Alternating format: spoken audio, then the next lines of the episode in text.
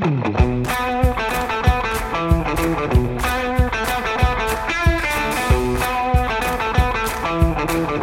the American Association of Nurse Practitioners, I'm your host, AANP President Sophia Thomas. And this is NP Pulse, the voice of the nurse practitioner.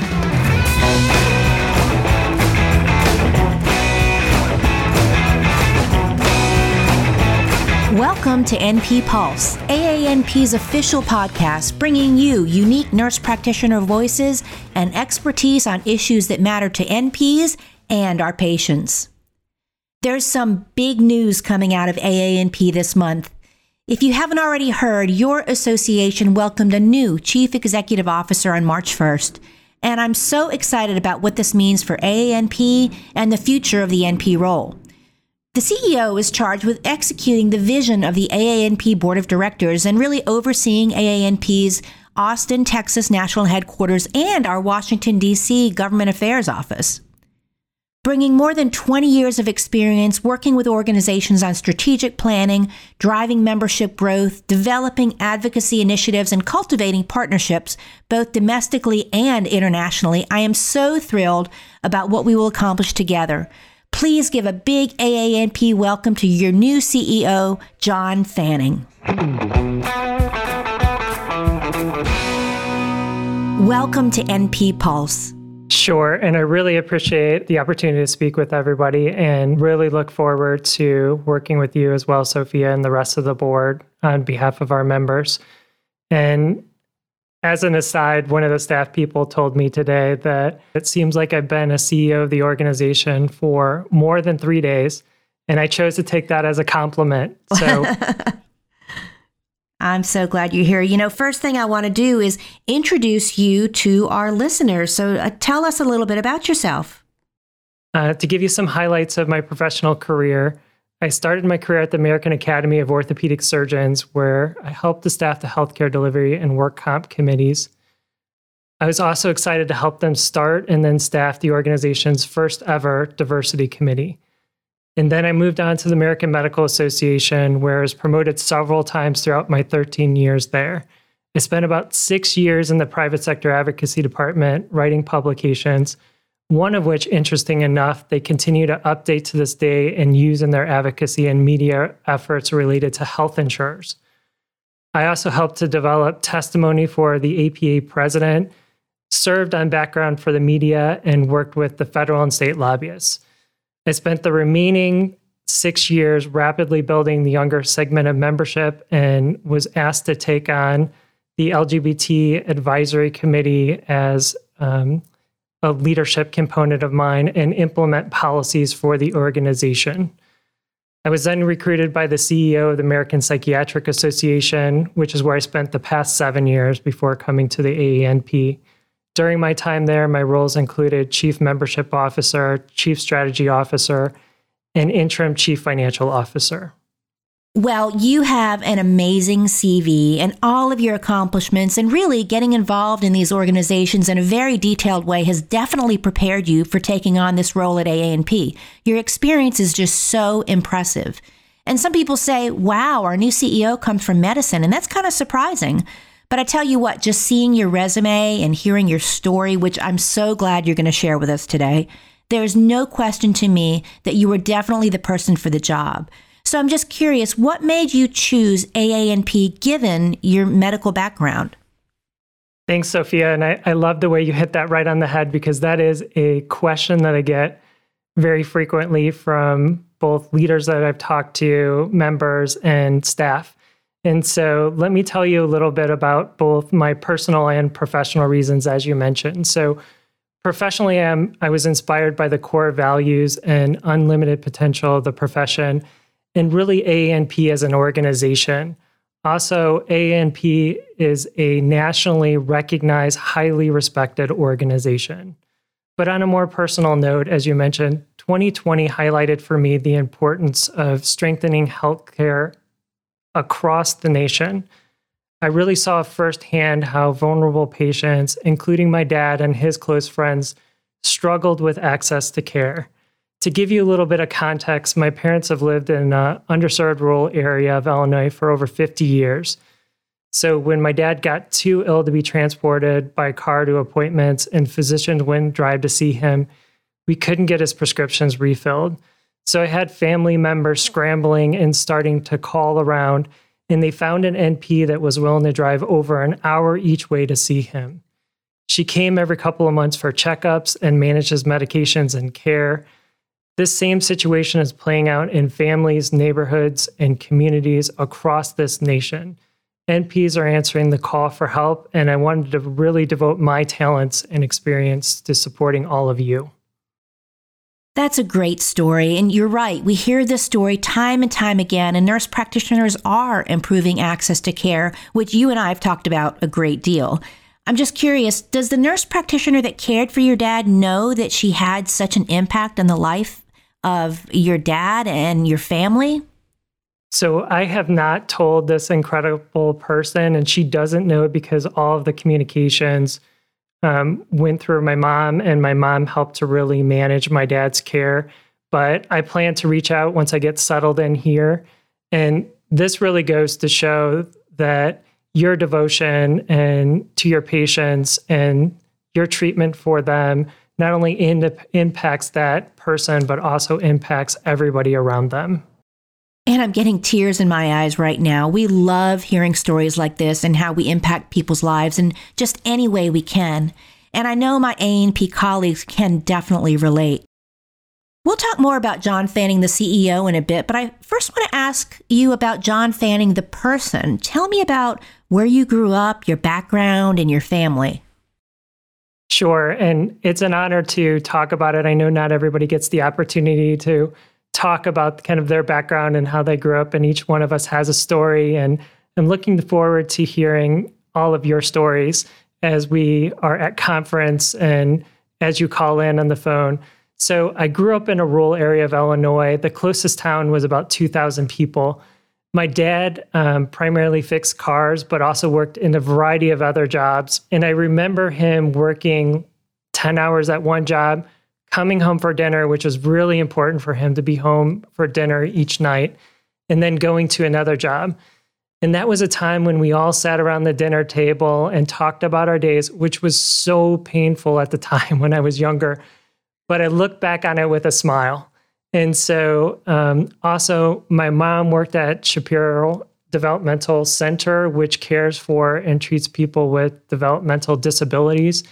She worked in that area for over 50 years as a low level educator and is one of the kindest, um, most thoughtful people that I know.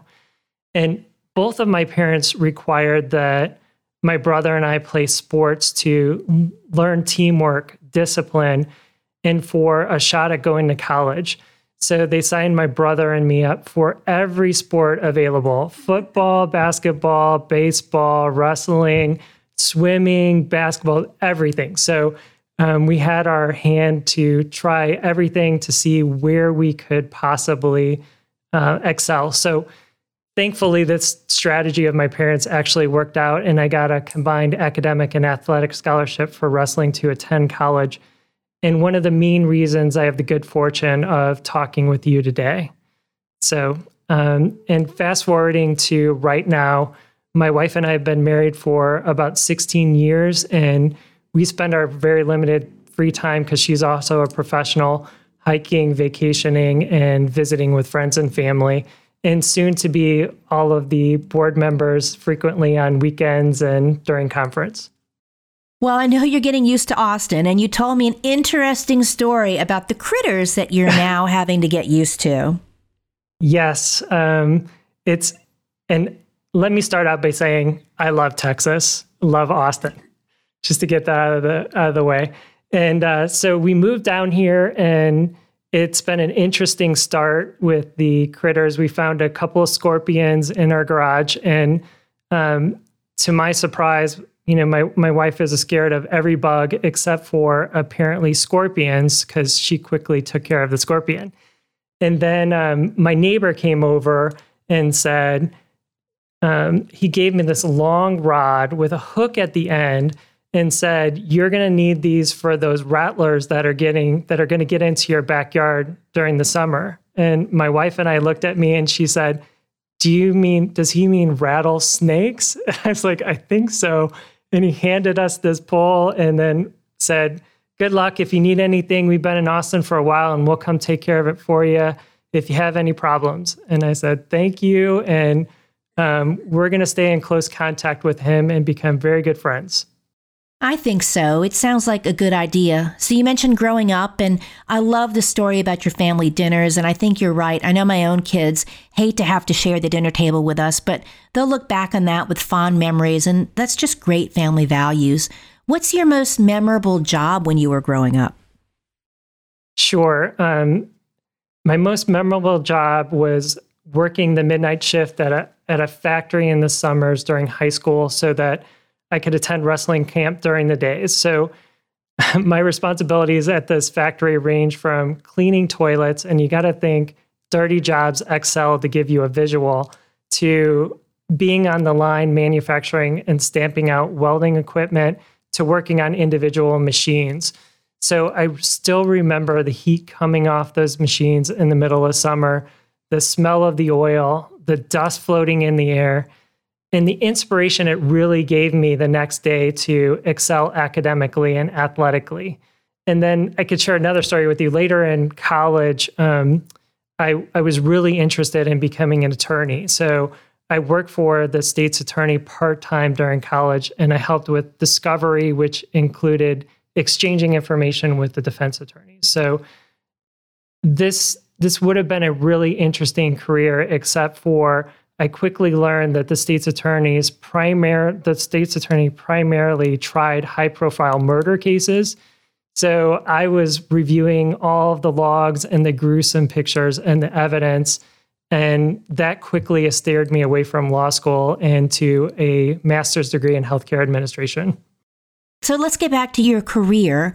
How has your career prepared you for taking on this role, the role of the chief executive officer of AANP? You know, I consider myself incredibly fortunate to have worked and seen the view at every level of an organization, from an administrative assistant all the way up now to CEO. And I've also managed every major function of an organization. So this gives me an understanding of the culture, the structure, the financials, and also the devoted leadership and staff that work within these organizations to really drive the mission. Yeah, and that's so important. And definitely getting back to your CV, it was clearly evident that you understood really how the gears shift in an organization, and that's so important. In looking at all the candidates that we could have chosen, nobody had more experience in the deep details of an association like you did. And certainly, running a hospital is not the same as running an association, it's completely different. So, we went through this long process to find our candidate, and we finally found you and signed you, and our, it was amazing. Our CEO retired at the end of last year, and I've been serving as acting CEO until you came on board this March 1st, which I was so happy for that day. But tell us, how have you spent these last few months preparing for the position? I know you and I have met regularly, and you've been doing a lot of homework. Yes, and thank you for the regular calls, Sophia, and for always being available to talk with me, for letting me bounce stuff off of you and asking probably naive questions given my background. Um, I know one side of the 10 and I'm, I'm learning the other. So it's, it's really appreciative. I'm really appreciative of both you and board members taking time to really bring me up to speed. So I've had one on one phone calls with all the board members and about half of the staff. I've also started joining staff meetings to learn about major projects, attended webinars. The most recent one I attended the um, diversity and health equity webinar, which was really great. Reviewed the research studies and started discussing the strategic initiatives, and also have gone through the history of the organization and was really, really honored to speak with both Dr. L- Loretta Ford and Jan Towers and to get some advice and some uh, um, some thoughts that they had with a new CEO coming into the organization and really what they wanted to see. I tell you, that's so important, maintaining our history as we continue to move on into the future. And I can say, as a nurse practitioner, as president of the association, I appreciate the amount of detail that you went through to really get a keen understanding about the association and how the day to day operations run. But to understand the history and really the detail that you went through with looking at all of these documents and everything was just so impressive. You spending the last few months really getting up to speed on our association. And while you've been doing this review and really doing all of this education and research about NPs and the association, what are some positive things that you've noted during this time? You know, through all of the conversations and meetings, one thing is clear ANP leadership and staff demonstrate a tireless commitment and passion for patient care. The profession and the organization as a whole, you can really tell they are all in, which is so inspirational and such a motivation to both staff and for external people to see. And I'm also impressed with our media presence and our public relations campaigns, our advocacy leadership, and the research we're doing to really support all of these efforts and really drive those efforts at both the local and state level. Also, we have such a robust CE center, and it will only become more robust over time especially for our younger members, especially our students. Absolutely. And that's something that this year we've really tried to put a focus on is offering more resources to students. I was talking to one of my colleagues just a couple of days ago and just saying AANP offers so many resources for members, for students, for prospective students, and there's so much on our website. And I encourage them to just take an hour to go through all the different resources that we try to offer our members. Um, you know, when COVID started, we immediately jumped up and got our COVID page on our website to try to provide the most up to date resources for our members for COVID. And as we saw that the pandemic was wearing on people, and certainly in the healthcare communities, feeling a lot of burnout, stress, and anxiety, we offered an NP wellness page on the website to offer more services, uh, behavioral health services, and resources to our members. So, as different things come up, we really try to be responsive to our members and provide them with the resources they need. As you're coming into this position, this is what? This is just a few days that you've been in the role. What are some important areas to you? Sure. And I was really impressed, Sophia, with the organization also offering personal protective equipment um, to the NPs and partnering with another organization to make sure that as soon as you are able to get that equipment and offer it to members that you did. So that that was incredible.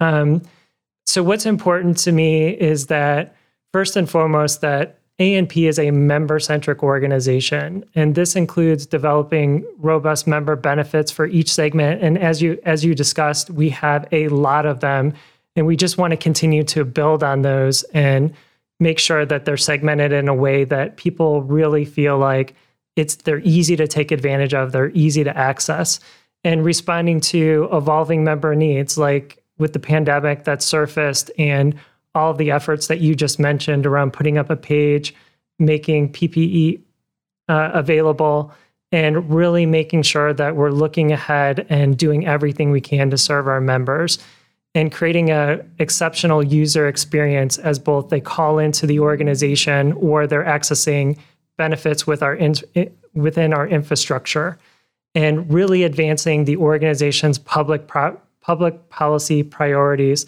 at both the state and federal levels. You know, overall, the ANP, as I said, is doing great work, and I want to help build on the organization's success with both the board and staff and all of members who are looking at what is the best interest of the organization, profession, and our patients. That sounds great, and those are so important. The board just updated the mission of AANP, and it's now to empower all nurse practitioners to advance accessible, patient centered, high quality healthcare for diverse communities through practice education, advocacy, research, and leadership. And as we build on the mission, as we carry forth the mission of AANP, what is your vision for the future? Sure. And this is something I've, i thought about both during the interview process and then leading up to the podcast. And my vision of the future is for every NP to make us their professional home as a member and to amplify our advocacy efforts from the State House to the White House to empower patients with direct access to NP care. And I know that that's, I could elaborate on that, but I think that that's specifically where I'm looking at in order to help advance the organization and help advance the profession. Well, certainly with that vision and your dedication to this position, I know you're going to get there, and it's a great vision. So you've started out of cleaning the toilets, and here you are working your way up the ladder to CEO of a national association. That is really just amazing. So in your life, who can you think? Who'd you say has been the most influential person for you? The person in your life that has made the biggest difference to make you the man you are today? Sure. And I smile and thank you for that question. And my mom's been the most positive influence in my life by a lot. So she really helped me to understand how my choices and actions would impact my future. She also allowed me to really struggle with difficult decisions instead of telling me her version of what I should and shouldn't do. And she also taught me that life wasn't always fair at an early age and how to learn from those experiences. And I think those um, that toolbox that she gave me when I was young really helped me as I went through college and then got into my professional career and was faced with really difficult decisions or difficult problems so that I knew how to work through those and be as thoughtful as possible in that approach. And I think a lot of her character has clearly rubbed off on you. And I'll tell you, kudos to your mom, because for a mother to allow their child to struggle with difficult decisions to help them learn decision making, that's tough. A lot of times we moms just want to tell our kids what they should do, and that's the quick and easy way out. But so props to your mom for raising you in such a way. Um, you know, I think we've covered you as a professional, and certainly that's great to get the perspective as you as John Fanning, the citizen. What would you ask of those who are listening right now? What is your message to them? So, first, I want to thank those who are AANP members. And I'd also ask those who are not currently members to join for both the individual member benefits that Sophia mentioned and the many, many more that you could find on the website, and also to support our efforts to advance the interests of patients in this great profession. We need the passion of leaders and the financial support of members to ensure that every patient has direct access to NP care and every NP can work to the top of their profession. So, John, we will definitely list those member benefits in the podcast description so all of those listening can access that. And certainly, we do strive to provide our members with many benefits and as much information as we can. We're really dedicated to serving the NP profession and really advancing the access to high quality patient health care for all. Thank you, John, for joining us today. It's been a great segment and your dedication, your energy, your experience, and your passion really came through. And I know our members are going to so appreciate you being here with us at AANP. And I appreciate being with you today. And I am truly honored to be your CEO and look forward to working with every one of you.